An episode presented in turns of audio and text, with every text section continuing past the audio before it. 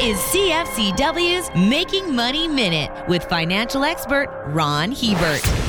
North America's economic foundation is evolving. Capitalism used to mean competition, and with it came winners and losers. Governments were the referees, making sure that everyone played by the rules. They generally tried to stay out of the way, not interfering with the commerce of the nation. Today, the playing field has changed. Governments have become the 800 pound gorilla in the room, creating massive subsidies for industries they want to succeed, legislating the ones they don't out of existence, and rewarding failure with debt forgiveness and unsustainable spending. As capitalism changes, so must investors. For more information, listen to our Making Money show hosted by Ron Hebert and Gord Whitehead at letsmakemoney.ca or cfcw.com.